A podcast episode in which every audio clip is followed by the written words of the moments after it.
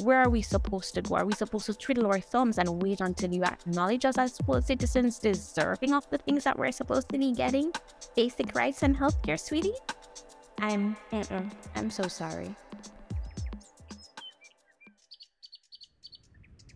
Welcome to the Under the Sycamore Tree podcast. I'm your host, Carla Moore of Mortot JE. We are delighted to invite you to our yard to hold space under the sycamore tree with another episode. Stats and storytelling for the Dolly dem. In this episode, we'll bring you a very full conversation I hosted with three organizations from three different islands. Put your hands on your mind, cock up your foot, and make a good time. First is Sarah Ann Gresham, co founder of Intersect Antigua, based in Antigua and Barbuda. Intersect Antigua is a Queeribean feminist collective committed to gender justice and to centering the experiences and needs of the most marginalized among us, including queer, trans, and non binary people, and those with disabilities who are Black, Indigenous, and identify as people of color. Intersect is here to reimagine a world where Caribbean women, men, and non binary people are free to live and love in societies where they are cared for and cherished. Shantae Porteous, who at the time of our discussion was Health and Wellness Officer at We Change JA based in Jamaica. Women's Empowerment for Change, or We Change, is a feminist organization focused on advocating for and with lesbian, bisexual, and queer women. We Change is focused on equipping women with the tools to advocate and become activists for the creation of a world that recognizes and protects the rights of all people, regardless of nationality, socioeconomic status, ability, race, gender, or sexuality. Danae Fairweather, Director of Publicity and President of the Board of Our Circle, based in Belize. Our Circle advances legal and lived equality for LGBT formed family units and for those who wish to form them through building community, changing hearts and minds, and driving policy reform. I led this conversation in mid 2022, and we cover many things, including how our organizers, communities, and priorities have changed over time, the beautiful and challenging aspects of being in community, particularly community across diversity, how these groups are benchmarking community, what the grassroots means to each of our organizers and their organizations, and how these organizers and their communities are holding and keeping one another through COVID 19. Now, y'all, as I've said, this is a very full discussion. So I'm going to go ahead and keep my little intro and contextualizing section short so we can get straight into it.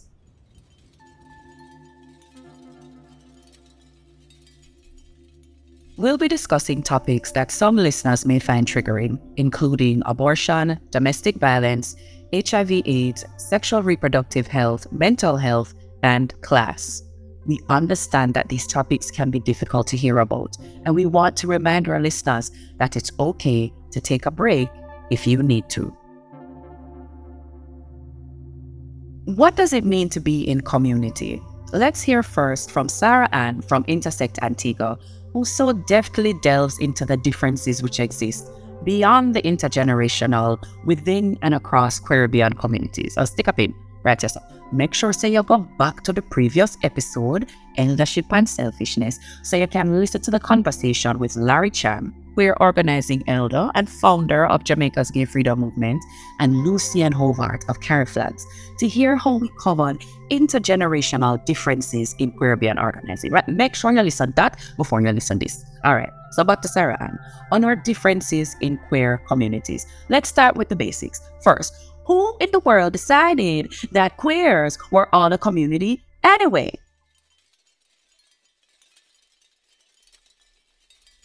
Such a complicated uh, topic because um, I've been thinking about community more and more, um, what possibilities it um, provides, what it forecloses simultaneously. Um, but in terms of the community Intersect Antigua serves, we definitely um, been very intentional about naming queer communities, especially virtual um, queer communities in Antigua, but also around the Caribbean region. Um, in Antigua and Barbuda, there aren't there's a dearth of of, of spaces. There are hardly any spaces, public spaces, excuse me, public spaces where where Antiguans can organize, where they can, you know, speak to their experiences. We tend to invoke community as always already political and, and radical and liberatory, and it's not always like that. And so one of the things that I kind of grace against frequently is the, the terminology LGBTQ community. What does it mean to what does it mean to say something is an LGBT community? Um, and I feel like that tends to collapse different, it collapses complexity. We don't really think about the ways in which um, community, as somebody said, just ends up becoming a descriptor for shared minoritization that obscures difference. We have people in LGBTQ communities who are middle class to upper class from economic backgrounds who tend to organize around marriage equality while ignoring the immediate material needs of lower income um, queer people um, in the Caribbean. Um, and so, what does it mean to be part of a community where the most visible faces in that community are organizing around needs that depart from the ones that you have? I definitely think that sometimes we don't often talk about the ways that that communities, um, especially grassroots um, based communities, are created and not found. Um, and there's also an, uh, there's often an assumption of expertise right off the bat in the formation of grassroots um, communities. So when Intersoft and SIGA started um, its first online space, we weren't and we weren't experts by any stretch of the imagination. We were still in school. We were still learning. Okay, what is what does feminism mean? People weren't really using the word queer um, at that time, um, a few years back. Um, although we did center people from LGBTQ communities in Antigua. Um, and then one of the things that I realized now, looking back, is the way that um, our approach took on a sort of word of mouth, snowball kind of, oh, I know this person who X, Y, and Z, let's bring them into this space. And this other person knows that other person.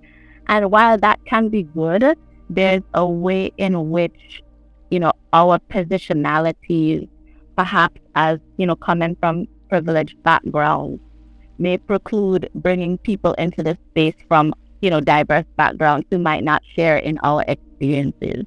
And so I was thinking about what you mentioned earlier about urban versus rural communities. And I'm from St. John's. I live in the capital of Antigua and Barbuda. I don't know, I know people I went to school with, but in terms of from the community, I'm not very familiar with people from rural communities. Um, and also the fact that because a lot of our activism was concentrated and is concentrated in the digital sphere, there are a lot of people who tend to get left out of that kind of grassroots organizing, like elderly people, and again, um, perhaps people who might not have the means to access consistent internet um, to be able to participate in that kind of work. And so I, I, I, I, I just want to name a lot of the limitations that come from um, grassroots organizing, from the formation, and not, you know, thinking of it as always already perfectly constructed. Okay, here's this perfect grassroots organizing structure that we have. Uh, and so we're still definitely trying to account for the pitfalls and the gaps within the organizing work. Okay, so how do we go back reassess and shore up these fundamentals? Or does the whole thing just, well, burn down, you know, be composted and rebirthed? Well, listen to Shantae of We Change from Jamaica, who masterfully covers what such rebirth should look like. returning to the heart's center. And from there, moving in embodied ways, ways that honor and move through our somatic alchemies. Now, I don't know about you, but I love that term somatic alchemies. And we have used it a couple of times under this sycamore tree. And I want to big up Shantae for giving this language to us because literally language makes the world we're living in. Shantae, you are your brain? Right through, Woody, right through. Uh, we dedicate us to the Dolly them, specifically our queer dollies. And in doing that, you know, we know that yes, we're doing work for all women, but we'd like to center the difficulties that queer women face. And community for us is a hard practice. It's not just focusing on legislative reform, but what are the other things that we're gonna need in the community? The Dolly them need groceries, they need assistance with health, they need assistance with rent, and there's just a vast amount of resources that are needed beyond just reform. And it's how do we act from a place of love and awareness and community to better root ourselves in our practice of community. And so, community for us is also rooted in spirituality, and that creates a political response. It's knowing these are the things that we want collectively. This is how we want it to look.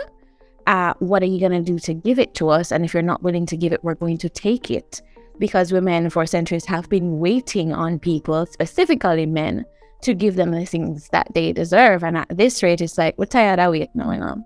We need the things them, we'll get the things them. You can't wonder the last something them, but you see right here, son, right now, we're gonna need better support. And so we've been reframing what that looks like for us and how we're practicing community as a team to better expand it to the general community. It's showing up for each other it's centering rest and care. We have our wellness check-in um, as a team. We're doing team gatherings, and we also lean heavily into our elder communities. Uh, the persons have been doing this work long before Mabon, long before Carla Bon, and they continue to do this work. And how does that motivate us? How does that keep us centered and grounded towards the goals that we want? Well, for us, uh, we change grassroots really translates to us as community informed work. And so we have to know what's happening in our community. Danae of Our Circle brings us back to Belize and back to our families. Can we claim and seed and cultivate queer communities, communities of choice, numerous, diverse, and networked that are grounded in, or which at least center queer women led families? And which ones of us have been doing this the entire time? Which for me is the question of the hour because, sweetie, it's been done. Okay, well, for me or for us, I, I, when I think of community, I think of a group of people who have common interests and, and common goals. Um, for us, the community that we serve at our circles, specifically families and specifically LGBT formed families.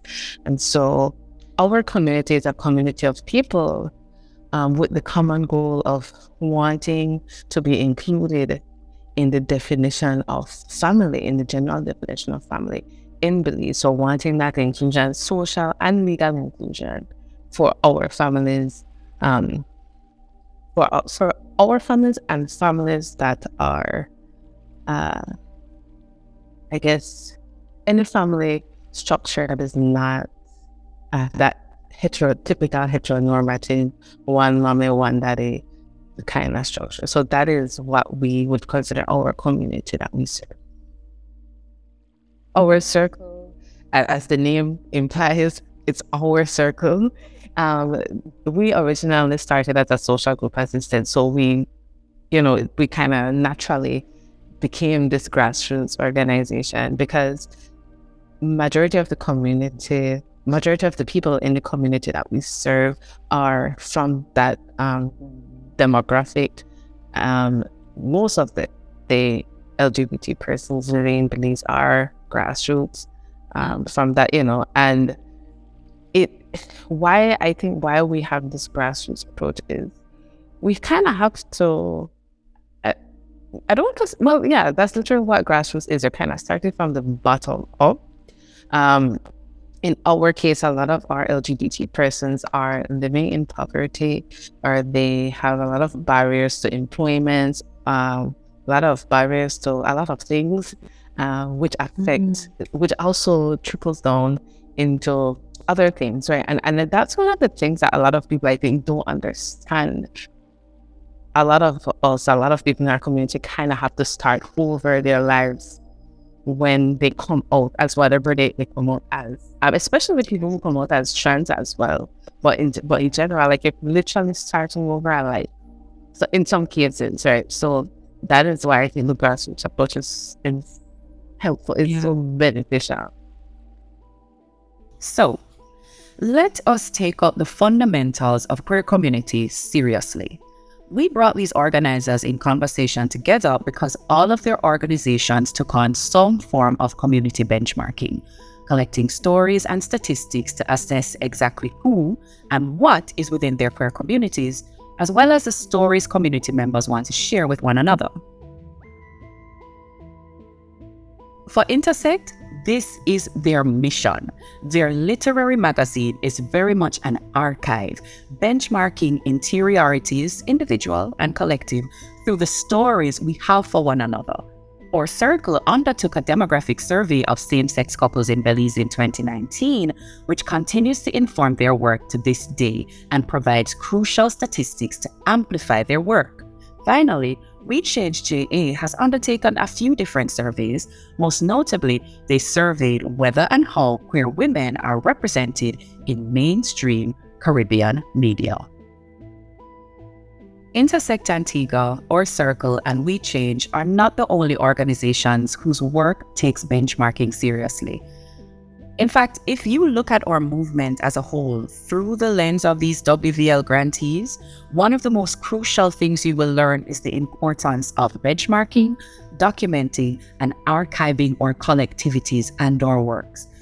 Funders, hello? You're out there? Are you hearing us? Uh, we know this ain't the sexiest programming for y'all, but this is what we need because we do need an answer to this question posed by Jherane founder of Rebel Women Lit and producer of this podcast. Which came first, the funding or the community? So, without further delay, baby, let's get into it. Here are the highlights from my nearly two and a half hour long discussion with Sarah Ann, Shantae, and Danae. There are a lot of kind of dominant conversations about homophobia, lesbophobia, transphobia in the region. And a lot of times it's, oh, you know, Jamaica is the country where it, it's really bad, and then the other countries are either not considered, not mentioned, or there is an idea that, oh, it's not as bad there. So you have the, the, the, the country that is like the marker for as terrible as it can get, and sometimes other countries, um, the things that people have to deal with on the ground are not explored at length. It's not given the respect or the, the, the, content, the consideration that is needed. So Antigua, Antigua and Barbuda, when we talk about this experience of, you know, homophobia and queer phobia, there is a sense that it's not really an issue there. Things are okay on the ground. Sarah, from your perspective, is this an accurate depiction of what your communities are dealing with? Homophobia, queerphobia does not exist in Antigua. Um, and I am tempted to make an Avatar reference. I don't know if anybody here has watched Avatar: The Last Airbender, when there, there, Judy kept keeps saying that there is no war in Ba Sing Se, as the war is raging outside. And so every time I hear people saying, "Yeah, queerphobia, phobia, homophobia, that doesn't really exist. I just I just think of, of Avatar, The Last Airbender. Homophobia does not exist in Sing Se. Um, and so of course it's absolutely ludicrous and it's yeah. just a way for obscuring the way that power continues to shape experiences of oppression.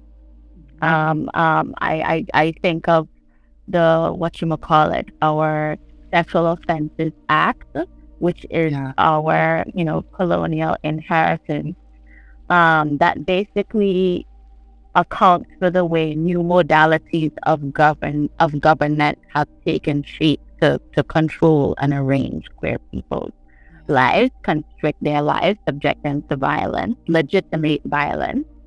Um, and so it, it's really just funny to me how, you know, uh, ministers of government and just people in general would literally be holding this legislation in their hands while saying, while making pronouncements of the inexistence of homophobia. Um, it, I just, I just, I don't know. I don't know. There aren't enough words to fully describe how I feel about that. Um, but it is something that it is definitely intentional and it's just a way for them to avoid accountability for something that is um, in plain sight but obscured yeah. through their words. Just really being grounded in the political organizing work to name sites of power and how it continues to inform adverse experiences of homophobia, queerphobia, transphobia is, is absolutely important. It's always been interesting to me where how even when it comes on to oppression, we're so committed to building a hierarchy. So we're so committed to using one experience to judge another experience and to use one experience to try to delegitimize another experience, even when the things that we're dealing with is people's day to day survival and just trying to lead quality lives for themselves. Um, so, building on that discussion of sites of power and you know who gets to be in the room and who is left out. Shantae, one of the things that you've been very clear is that this is about the Dalinet, right? It is a woman-centered space, and, and so could you talk to us a little bit about transitioning away from this kind of man-dominated queer space, this queer movement that is dominated by men and their priorities and their needs. Can you tell us a little bit about We Change and and that doing that type of work? Right. So that started in 2016. Uh, we Change was born from just queer women who would have been in the male predominant spaces saying, you know, we're not seeing ourselves represented in the conversation.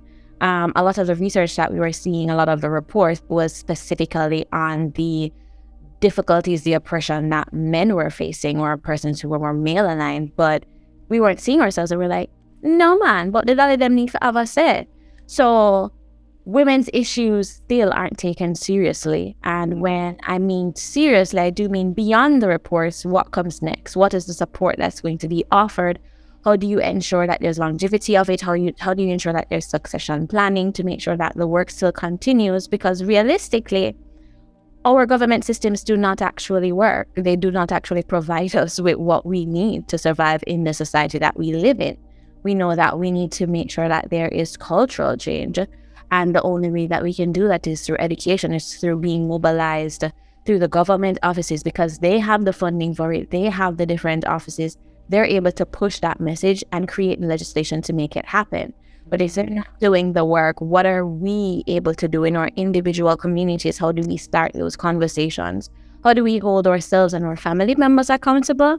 Because that is also an um, like a huge challenge because our our families are, are still focused on men being the leaders, even though we're very matrifocal, we're very matriarchal, we're led by women. Women take up the most space in the home because it's been forced upon us yet still we aren't represented in any of the spaces that we need to be in. And so when we transitioned from that, we started to reevaluate what soft spaces were needed for women to exist in.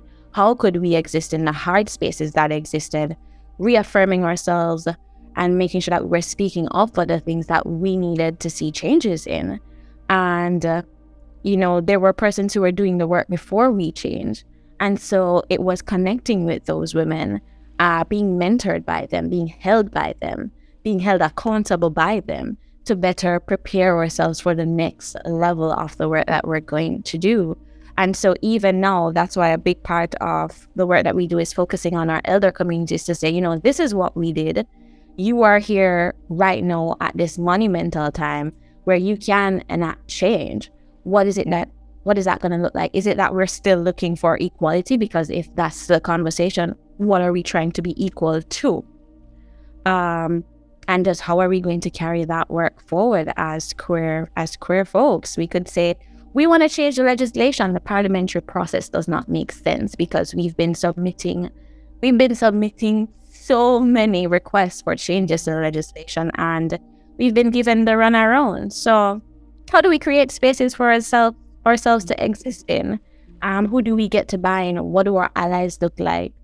Uh, and just you know recreating and rethinking those different spaces has been a big part of the work as to how we're now centering queer women in what we do as, as i'm listening what i'm hearing is that each group each community is making strategic decisions around what is needed and what is going to be most productive so if engaging the political process is what feels most productive then do that if looking at the political process and being like, you are going to take too long and we're going to start providing things for ourselves while we try to work through that machinery is what's productive, then do that. And I love that we can get all of that inside of one conversation because what it shows us is there is no one right way to engage in this type of advocacy and community building work. The right way is actually going to be led by your community when you look at your community and you understand what they need, and when you understand the context that you're working in, when you've foregrown community, that's the thing that's going to make sure that you're on the right path. And with that, then I'd, I'd like to move over to Danae. So when we're thinking about the Belizean context, homosexuality is not explicitly criminalized in Belize, but there are still hurdles that folks need to jump. So, and there's because we know that your context is so diverse, there are also racial and gender differences that folks need to navigate as they do this work to try to have fulfilling lives. So, could you tell us a little bit about that, a little bit about some of the differences in your community and how our circle, you know, works with those to try to create change that is actually impactful for your context? in 2011, if I'm not mistaken, if I'm getting the year right, 2010, 2011. Um, so it's no longer criminalized explicitly, but because of the way our, our laws are written, we are excluded um, from a lot of these legislations. And you say excluded because it's there's nothing explicit that says um, two persons of the same sex cannot adopt children, but it's just the way that the lies are and it doesn't provide for people who are not opposite sex couples to, you know, to, uh, to have families, adopt their children and things like that. Yeah, thank you. Sarah, I appreciate that you've, you know, raise the issue of COVID 19 because it is something that communities and organizations actively have to grapple with. And so, if if you would like to say a little bit more about how your community and your organization have been, you know, impacted and kind of had to transition as a result of COVID nineteen, I would love to hear a little more. Of course. Um, so one thing I will say is that Intersect has always assumed an online presence more so than a physical presence from the very onset of our organizing wealth. And part of that is we, we I was a I was in school in Antigua at the time. And so like not having any kind of resources to be able to move around, to be able to mobilize and so on. And not that people without resources can't do that kind of work. Of course, they do that work all the time without having um, funding. Um, but we've always been online for that reason. Um, and it was Aneka and I initially at the helm for a very long time. Um, but in terms of transitioning from the COVID 19 pandemic, because we were always online, it became a matter of not so much moving into a different plane or moving into a different space, but amplifying that work that we were already doing within online. Uh, so for us, a lot of things happened when we had to go online. um, we weren't able to get through to as many persons because a lot of people were losing their jobs, so they couldn't afford service. And then if they had any other challenges coming up, just loss of any equipment, we realized it was more difficult getting in contact with people. And so our social media presence at sometimes you were like, are we being too much? Is it too overwhelming? Are people in a space to receive us and receive our message? And then we were like, all right, complete 180. We're going to do self care Sundays. And for that, it was just come together, come to be in community. You're going to dance, you're going to journal, you're going to meditate, you're going to talk about niceness. You're just going to enjoy each other's company. So you don't have to feel like you're coming online to do more work. It's just a, a space for you to be and exist. Earlier on in the pandemic, we knew that women were going to be hit the most.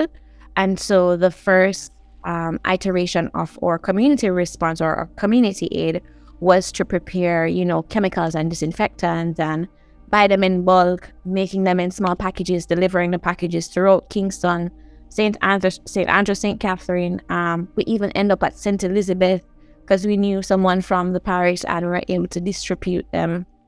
And we were like, I will do it again. Um, one of our community members who had a farm, they were able to like donate food to us on a weekly basis so we could offer it to people. Um, one of our funders, Astraea, provided us with a grant, so we were able to provide groceries. So we went, package them out, same way, distribute them to people. Eventually, we were able to access grocery cards and distribute them further across the island. And then we said, you know what? A lot of funders aren't going to support us in the same way as Astraea. Sarah, I see your hand is up. Yeah, I just wanted to add something. Um, yeah. To this conversation about the pandemic, and it's making me think about the ways that the pandemic it be- has become structurally managed, and I'm thinking about the ways that um, queer Caribbean people or Caribbean people time becomes you know, it's so often systematically stolen from them. They're always at capacity, always working against burnout, barely have the time to address harm, barely have the time or the tools to heal their own wounds, even collectively. Um, and so I'm just thinking about, you know, how can we center, you know, transformative justice work in, in, in our organizing to address harm, to reach community in a way that includes time both as a category of analysis and as uh, an object, an intangible object with, with psychosocial effects that can be returned to organizers. How can time be returned to us? How can we, you know, away from burnout? Yes. I see that Shantae's hand is up. I just want to say it's not age catching up with you spending enough time alive teaches you the things you need to care for yourself. So if you're taking a nap in the middle of the day, because you're old enough to know that you need a nap, it's that you're tired because you're old. Shantae, what do you have to say? Uh, is really supporting what Sarah Ann said. One, I believe in naps and I do take my naps between 11 and 2, simply because rest is transformational and it's integral in justice, I feel, especially for the work that we're doing. Burnout, I think, has become a norm in activist and advocacy spaces that we don't even realize it. But I think this pandemic allowed for us to sit down and say, wow, we've been going, going, going nonstop. And that would have been our lives if the pandemic really hadn't sat everybody down and said, here, wanna? Time out everything else is stuck keep. Um, and so for the team, it's also me telling them, I'm so sorry. It sounds like you're experiencing burnout, but you still want to keep going. You're on timeout. And a part of our code of conduct is we've written in time off for the group. Um, you're encouraged to take it. And if you, you think you're not going to take it, we're going to tell you it's time. You need to tap out. Can you tell us a little bit about the work that We Change does in terms of kind of like archiving where the community is or, you know, getting like actual figures or collections of stories that help us to understand where your community is at a particular moment in time. So that predominantly has been in our health research.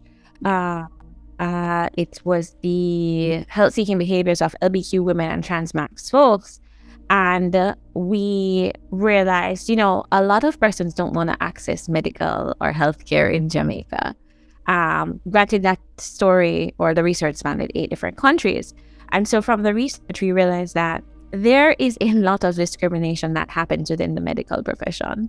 And you would think that because it's such a highly rated profession, that they'd have gotten um, a lot of training in how to deal with persons, or just the fact that everyone is a human being. And if I come into your office and I'm here to get assistance for a medical issue, you'd address that. My sexuality should not come into play. Um, but in the cases of transmasc folks, it's at least at the very least for you to utilize the pronouns that I've indicated that I would like to be addressed by. And, you know, just in public hospitals, especially oh here, God. rampant discrimination, um, persons have indicated that, you know, they feel like they're mistreated by medical professionals. But who do you report it to? Um, a lot of persons don't know that you can report to the Medical Association of Jamaica, but then the turnaround time for your report to be taken seriously. Yeah. And a lot of persons do not want to seek help at public facilities. So whether or not they have the money, one of two things are going to happen. They are going to self-medicate at home using bush remedies, or two, they are going to borrow money or ask for assistance to see a private physician. And then to stay with you, what what do what is the action you want your politicians to take? Holy there's so many things. Boy, right. There's so many things. Um, right now we have this equal opportunity bill that has been pending since I don't know 2010. I don't even remember. Um, since I think 2015, and then it was revamped in 20. I think it was 2020. Like it was right before the the pandemic, or right around then, and then it was just um overshadowed because the Equal Opportunity Bill is a bill, for those who don't know, um, that addresses several issues for several mi- minority groups and marginalized groups, including LGBT persons, persons living with disabilities, uh, women, indigenous people, so racial minorities as well, uh, yeah. persons living with HIV and AIDS, etc. However, because because our our community is what it is, uh, it, the LGBT issues overshadow the rest mm-hmm. of the, the um the other issues, or I wouldn't say overshadowed. I would say the community, the wider community, interpreted interpreted the bill to be just an LGBT bill because one of the persons who were who were the on the forefront was a very flamboyant gay man, and you know he says that's just how the visas are. They say a gay man, oh, it's a gay bill thing done when in actuality it's not a gay bill.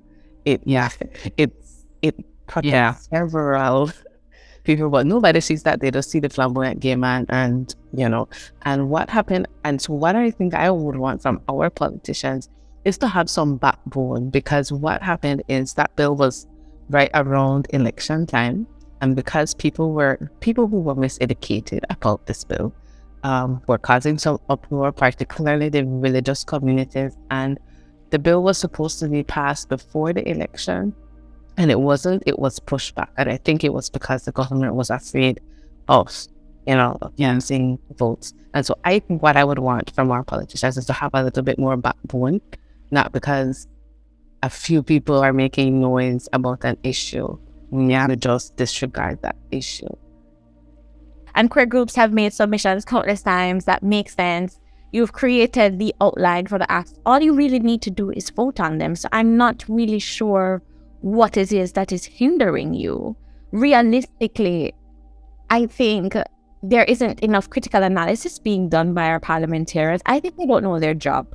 I think they don't know that they're supposed to be revising legislation that is going to benefit the entire country. I'm not sure if they're picking up on that in the job description, and as such, they should give up the work.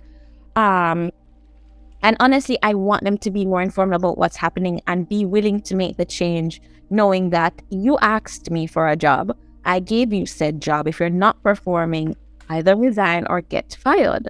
Uh, because the revision to the abortion um, law has been it's been typed up from 2007 and i'm like so why would you ask me again to make submissions in 2019 for you to come and tell me in 2021 i'm so sorry. That's no longer on the table. We have to go through this process all over again.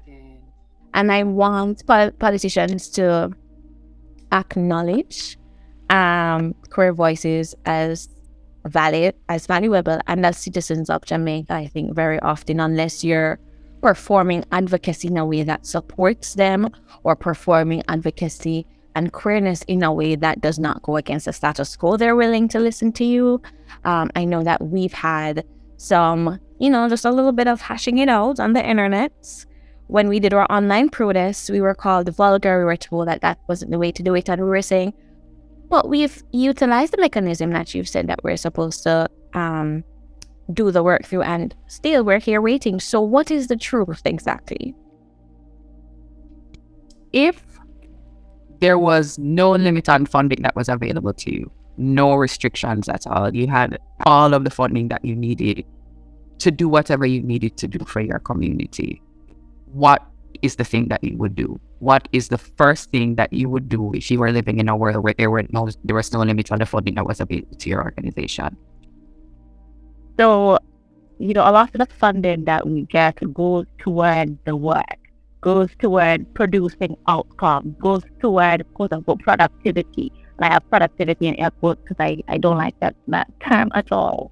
Um, and so what about our material needs? What about our basic needs? What about health insurance for people who are dedicating so much of this time getting sick while doing this organizing work, not having any kind of social protections in place for when, you know, things like that happen. And this is something that I've often raised in, in, in, in meetings with funders. You know, we need to have an income. You know, the money can't all go toward doing the work. And um, I guess this happens to everybody in, in the Caribbean doing this kind of work. And it's another form of reproductive labor that women often have to shoulder, right? This invisible organizing work that falls onto the shoulders of, of women and queer people in general in the Caribbean region. And it, it can't continue to happen. I think definitely, and this is kind of piggybacking off what Sarah said, but definitely um, that providing that psychosocial support for our communities. So the things um, like the care packages and things like that that we we have provided to some people, but we aren't able to reach everybody. That is definitely something that I could see us doing more of because those things are so important. Because if these people are, uh, if, if the people in our community don't have access to basic needs, right? All the workshops about yeah. spreading awareness and all of that. But if at home they don't have the access to the basic needs, they won't, they might can't come to the workshop because of the things going on at home and all of that. So definitely similar to what Sarah said, that I would love to be able to provide that for everybody across the country. So many groups have to land. Land. We need for can provide food for ourselves. We need for can opt out of going to supermarket every week because supermarket expensive. You know, then it talks about we want to give people the things that they need to care for the body. Like we want to make sure so people can build and eat and have dignity in themselves and more and more what I'm hearing is the structure that we're living in doesn't serve us. The structure that we're living in does not uphold our dignity. It does not give us the capacity to lead a life that feels fulfilling. And it is not about trying to shift that structure all the time. Sometimes we just need to opt out, right? We just need to opt out, right? And what are the implications of the fact that we live on in a country where we we can we produce food. We do produce food, we grow, we farm, but people cannot afford to buy the things that are for sale, that are being farmed in their own country. You know, it's It's a lot. it is a lot. I knew this podcast was going to hurt my feelings. But that discomfort is amazing because you get to sit with it and then you get to reimagine with your community. How are we going to respond? We're going to work through it. We're going to feel it and go through it.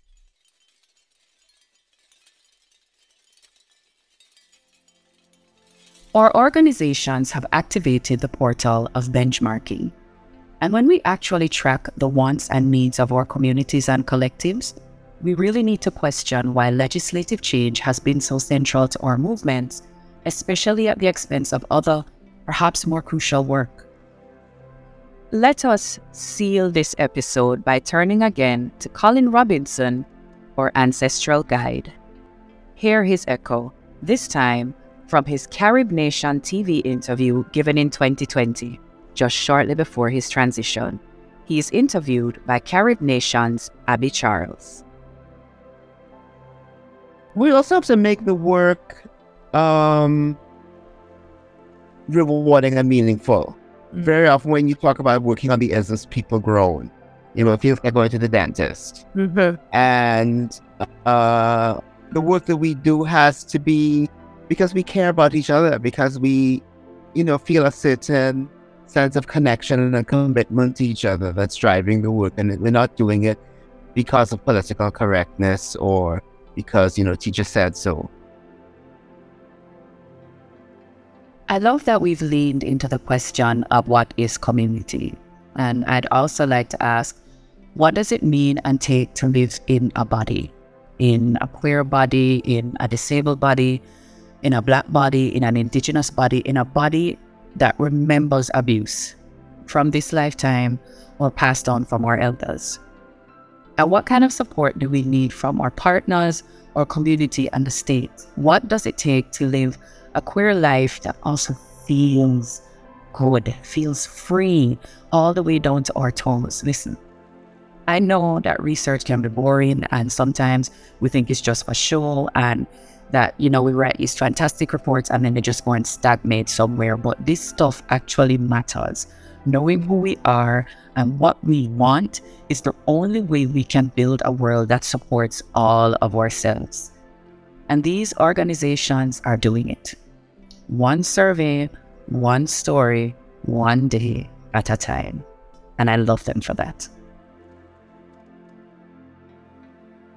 Connect with the organizations we've covered in this episode. See our show notes to learn how you can find Intersect Antigua, We Change JA, and our Circle from Belize on social media.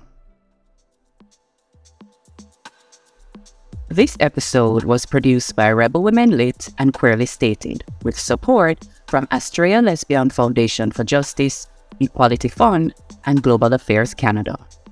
Research and writing by Jacqui Brown, script editing and project management by Davan Moses, editing and sound by Jherane Patmore and Sophia Chenier, and outreach by Ashley Daly.